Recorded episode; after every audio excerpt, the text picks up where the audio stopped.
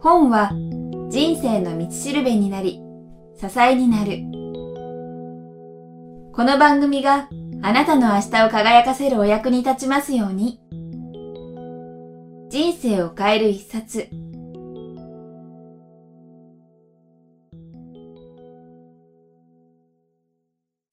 いつも番組をお聞きいただきありがとうございます。早川洋平です。今日はインタビューに入る前に皆さんにお知らせがあります。実は私早川が昨年から毎日コミュニケーションズさんのマイコミジャーナルというサイトで毎週連載しているメモ術の企画がおかげさまで書籍化しました。タイトルは逆算メモ術結果を出している人の実践テクニック。話を聞くときは必ずメモを取りなさい。優秀なビジネスパーソンメモマ。こんな言葉を聞いて皆様はどう感じるでしょうかそうそう、まさにその通り。と膝を打つ人はまるで、メモ、そんなもの取っても意味ないよ。と反発するか。自分もメモを取るけれど、お世辞にも優秀なビジネスパーソンとは言えない。何が間違っているんだろう。そんな疑問を感じる人が多いと思います。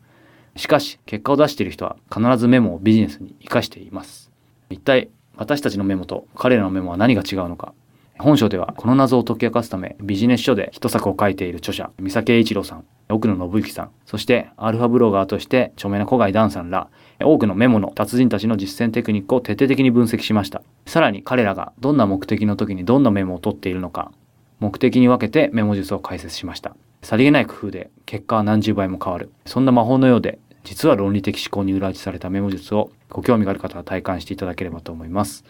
詳しくは逆算メモ術と Google で検索いただき Amazon や毎日コミュニケーションズさんのサイトをご覧いただくかこの番組に配信中の PDF をご覧いただければと思います。以上早川よりお知らせでした。それでは本日のインタビューの模様をお聞きください。去年その暗黒期とまで行ったのはもう一つ理由があって、まだあるんですね。やっぱりその父を喜ばせようと思って前から温めた企画があって、はい。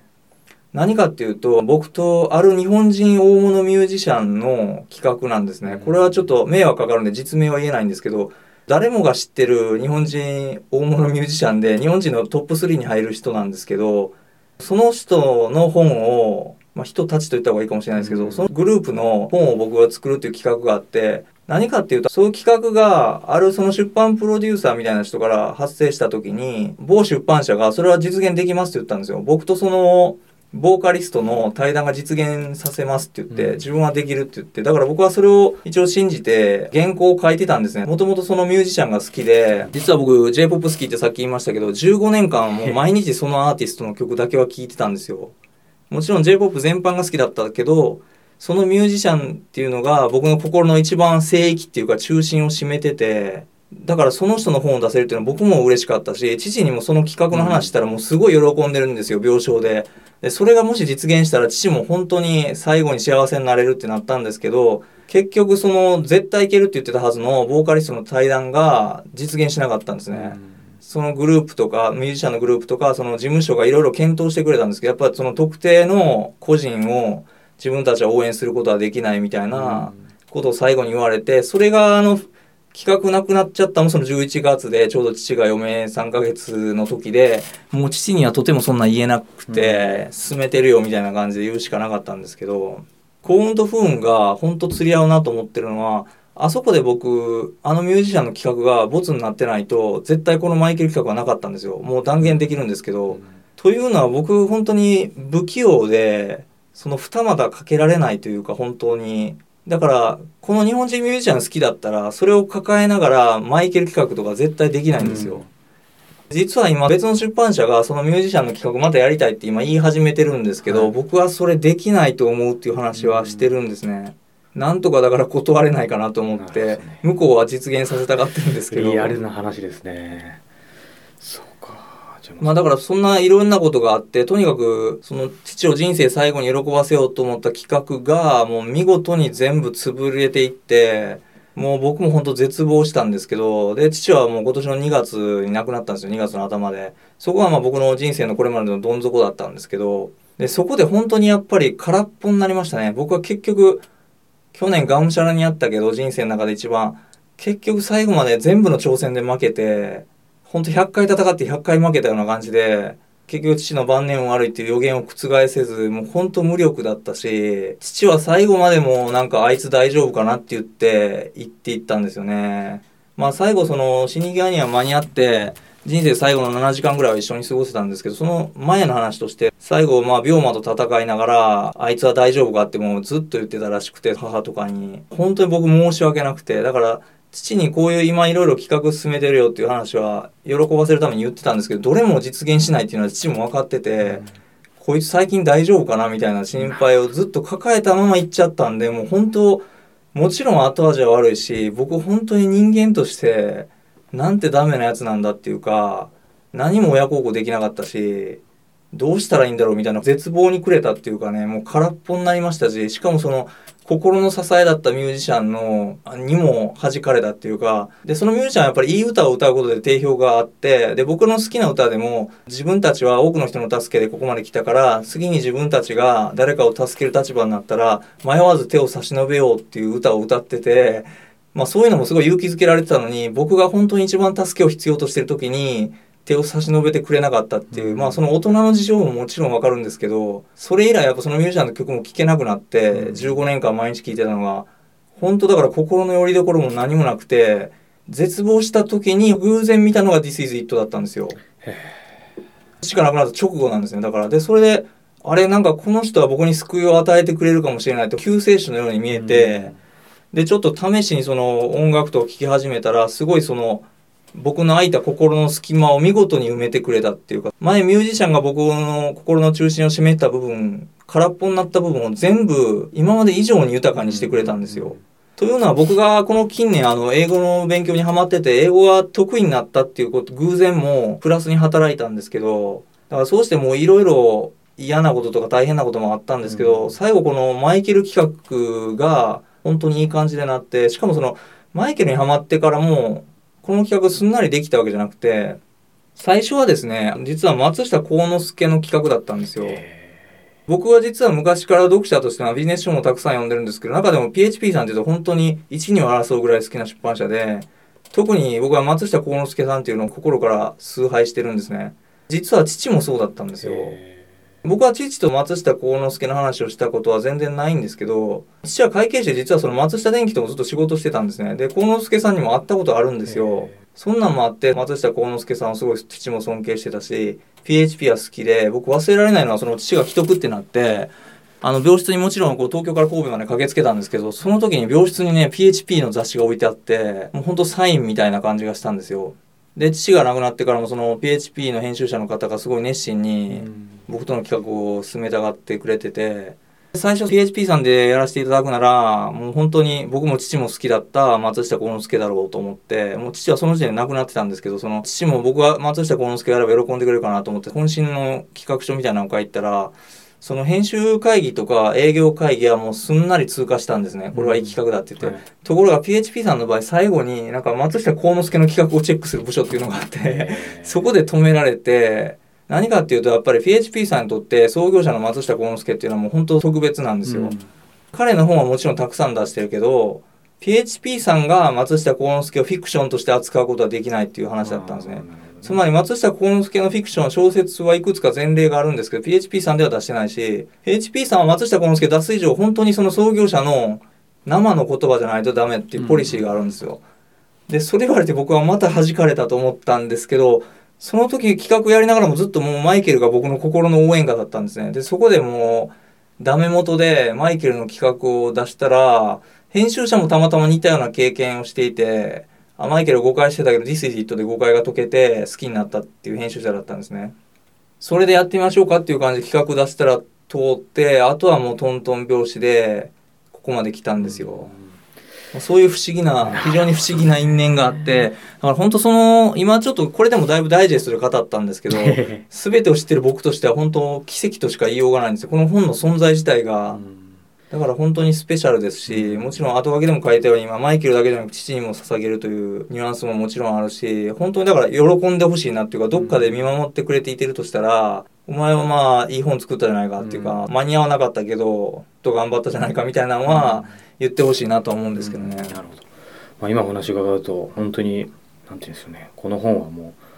人生そのものがなんかかかってるというか込められてますよね。そうですね。だから本当にもう文章を書く時も魂込めたっていうか、その父への思いもあったしやっぱり本当にマイケルを誰よりも好きになっちゃったんですよ調べていくにつれてこの人は本当に僕の理想を体現して生きてた人だと思ったんですね、その瞬間も本当にソウルブラザーじゃないですけどマイケルファンが聞いたら怒るかもしれないですけど、僕はそのぐらいのシンパシーは感じたんですよ、ね、でまあ他人がそんなん勘違いだとか言ってもいいんですけど僕はそのぐらいの愛情あったし僕の作品の力でちょっとでもまた一人でも二人でもマイケルの誤解を解く人がいたらそれはマイケルの恩返しにもなるし今まで自分が誤解してた罪滅ぼしにもなると思って、うん、もうそう考えるとやっぱりもう本当にね魂こもっちゃったっていうか、うん、全文に。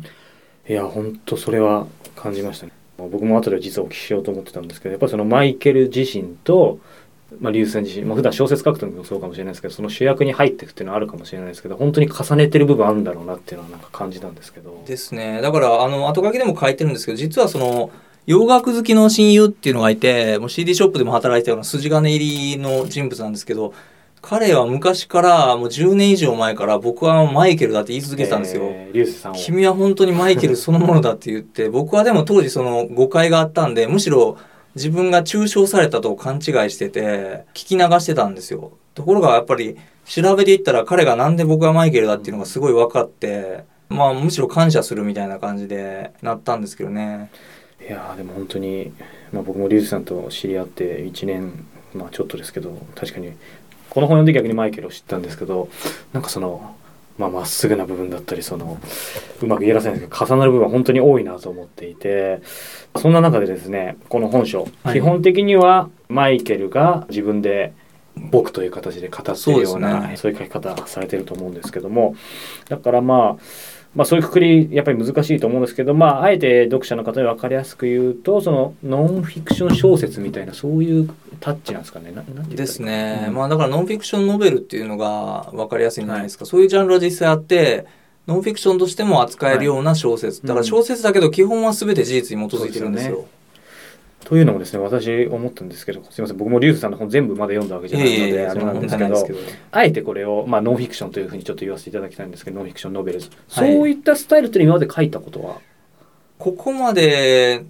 のはないこともないですね、うん、似たようなのはありましたけどここまで本当のノンフィクションノベルっていうのはそういう意味では初めてですね。だから今まで本当全部事実に基づいてるけど一、はい、人だけ架空の人物入れるとかそういう話は書いたことあるんですけど。というのも私いろいろまあ今日聞きたいことあって思ったのはやっぱりそういう本当の大きな意味ではノンフィクションノベルズは初しかも、はい会ったことのない人を書く、はい、えしかももう亡くなっている人、しかもマイケル・ジャクソンっていうもう、うん、その4050のすごいこと、まあ、ある意味初挑戦が一番ハードル高いところみたいなそうです、ね、そういうことに対する何て言うんでしょう。プレッシャーとかっていうのはなかったんですかね。プレッシャーなかったですね。これは、あの、だから僕からちょっと注目していただきたいポイントがあって、何かっていうと、マイケルの一人称っていうのは、実は事件なんですね。うん、なぜかっていうと小説的にも本当にハードルが高くてマイケルというとやっぱりそのミステリアスで理解できない人物っていうのはもう世界的に定説で誰も要するにわからないから奇人変人みたいな扱いを受けたわけじゃないですか。ところが僕は調べたら何一つわからないことないんですよ。ちょっと傲慢に思われるかもしれないですけどというのはやっぱ似てるって言われるだけのことはあってあそうかマイケルここでこう考えてこうしたんだなっていうのがなんか不思議なぐらい全部手に取るように子供の時から全部分かっちゃうんですよ僕。これはもしあの錯覚だって言われたら否定はしないですよ。ただ僕にとっては100%真実で、僕は迷いなくマイケルが何を考えてきたかっていうのは自分の中で答えが見えたんですよ。だから全然その難しい挑戦ではなかったけど、客観的に小説作品として見た場合、これは確かにハードル、普通は高いんですよね。マイケルの内面を書くっていうのは。そうか。ただまあそんな中で、まあさっきの話伺ってると、もう、それは乗り移ったって言うと言い過ぎかもしれないですけどある意味もうなんかそういう重なって書いてた感じってすごい感じますよね。ねそうかなるほど。そんな中でですね僕今回思ったのがこれ私なりの感じたことなんですけどこの本っていうのはそのいわゆるマイケルの真実、はい、でもっと言うと例えばまあ当然やっぱり才能天才って言われながら実は努力の人っていう部分だって誰よりも平和主義者だった子供を愛していた顔もよく白人に憧れて白くしてたんじゃないかっていうけど、実際は脱色していたわけではない。病気ですね。そうですよね、まあ、性的虐待とかその一方でネバーランドっていうまあ福祉財団みたいなものを作っていたりとか、まあ、そういうマイケルの真実をまずきちんと伝えてるのかなっていうところが一つありました。でそれともう一つは、まあ、まさにそのビジネス書っていうふうにリュウさん冒頭でもおっしゃいましたけどその読者一人一人がマイケルのこの人生を通じて人生論というかそれを見て一人一人がまさに人生を変えるようなきっかけになる。そうですね。そういう2つの見方というか両方があるのかなと思ったんですけどもズバリですねそのそれぞれについて流星さん一番伝えたかったことっていうかですね、まあ、いきなりちょっと結構確信に迫るんですけども、うん。教えていただけないかなと思ったんですけども、えーマイケルの真実というか、はい。きっとそのマイケルは実はこう思われてるけどこういう人なんだよっていう本当に思い的なものも含めてでいいんですけど、うん。あのこの読者たち僕にも含めてですけどやっぱり伝えたかったっていう部分きっとあるとそれは本思うんですよ。当にねもう伝えざるを得なかったんですよ。知ってしまった時に世間から今まで誹謗中傷された人が実は誰よりも立派な人だったというのを自分は知ってしまったわけですから。で僕にはまた小説という表現手段が幸いにもあったんでこれはもう書かないと嘘だろうっていうかもう書かないと自分がやっぱり偽善者っていうか今後も本当に上を向いて歩けないぐらいの思いはありましたね。とにかく言わずにはいられないしで実際もうすでにまだ刊行された直後ですけど現時点でもやっぱりマイケル誤解してたっていう意見がもう次々に出てきてるんで、本当それは良かったと思うし、それはやっぱり一番に伝えたかったですよ。マイケルはあの、アーティストとしてももちろん唯一無二の人類不正室の天才なんですけど、それ以上にやっぱり人格者というか、うん本当慈善活動家としても世界一だと思うんですよ。そうですその彼が本当にメディアの中傷とか、あるいは白人による黒人差別みたいな犠牲になって、本当ありもしないことを散々言われうんて苦しんでたっていう。これはやっぱりそんなことを伝えちゃいけないし、正しい記憶で塗り替えて後世にちゃんと語り継いでいかないっていうのは本当使命感としてありましたね。うんいや実際僕も恥ずかしながら、まあ、リュウスさんのこの今回のインタビューさせていただくまでかつてのリュウスさんがそうであったんですねそのメディア僕もメディアにいた人間でいながらそう思ってたことはまた少し自己嫌悪に陥ったんですけども性的虐待のスキャンダルだったりとかそれこそ、まあ、白いのもやっぱり白人に憧れてるからとかそそういうメディアの情報しか知らなかったので、うんやっぱりまさに怖いとかちょっと鬼人変人のそうイメージかななんですよね。だから僕も本当正直やっぱ昔はあったんですよ。さっき言いましたように、まず原体験で怖いっていうのはあるところに、メディアが報じてマイケルはどんどん白くなっていって、なんか脱色してるんじゃないかとか整形してるんじゃないかって言われると、もう怖いイメージしか膨らまないじゃないですか。うんすね自分の理解を超えすぎてて。ところがちょっと調べたら全然そんなことはなかったっていう、むしろ病気で苦しんでたわけですし、肌なんかは。手袋もそうですよね理由があったわけですよね。いやなのでまずそこでやっぱり僕自身も本当にこの本を読んであ違ったんだって思ってでその後でやっぱり僕は初めてと言っていいぐらいマイケルの曲を聴いたんですねいろいろ。はい、はい。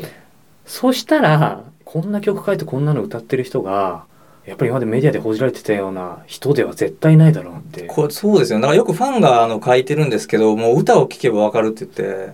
あれは書けないというか歌えない本当ですよねに悪い人なそん悪い人がら、あんな詩は書けないし、あれだけ気持ちのこもった歌を歌えるわけがないんですよ。うんとなんか偉そうに言ってますけど、僕も誤解してたわけで、まあ、それ曲もあんまり聴く機会がなかったっていうのもありますけどね。いやなのでやっぱりそういう意味で、まあ、本当に今冒頭で申し上げたその真実っていうところは、まあ、ここで今全てを当然語ってもあれなのでぜひこれは読んでいただければもう本当に百聞は一見にしかずじゃないですけど多分だから人類史上最も誤解された人ねと言ってもいいぐらいなんですよ。で、もう一つ、僕はなぜここまで親近感を抱かったかっていうとね、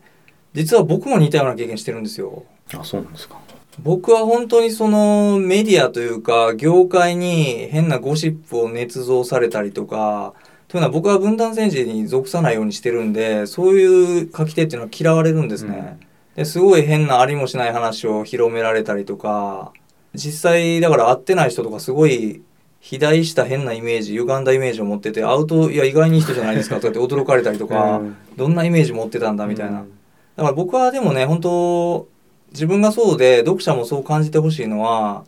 この本を読むとあマイケルに比べたら自分の苦しみはそんな大したことないからもうちょっとだけ頑張ろうかなと自然に思えるんですよね。今でもなんかしんどいこととかあった時にマイケルの苦しみを思い出すといやこんなんマイケルの味わったことに比べれば大したことないから自分はもうちょっと頑張れるはずだっていう。そういう意味で僕も書いてよかったしそういうふうに受け止めてくれる読者の方がいたらすごい嬉しいなとは思うんですけどね。そうかいやでもまさにそうですねその彼の真実とかそれを知るだけでまあ今2つ質問しましたけどそれ自体がその彼の人生を見ながらなんか自分たちの人生にそのまま役立てそうですよね。ですね。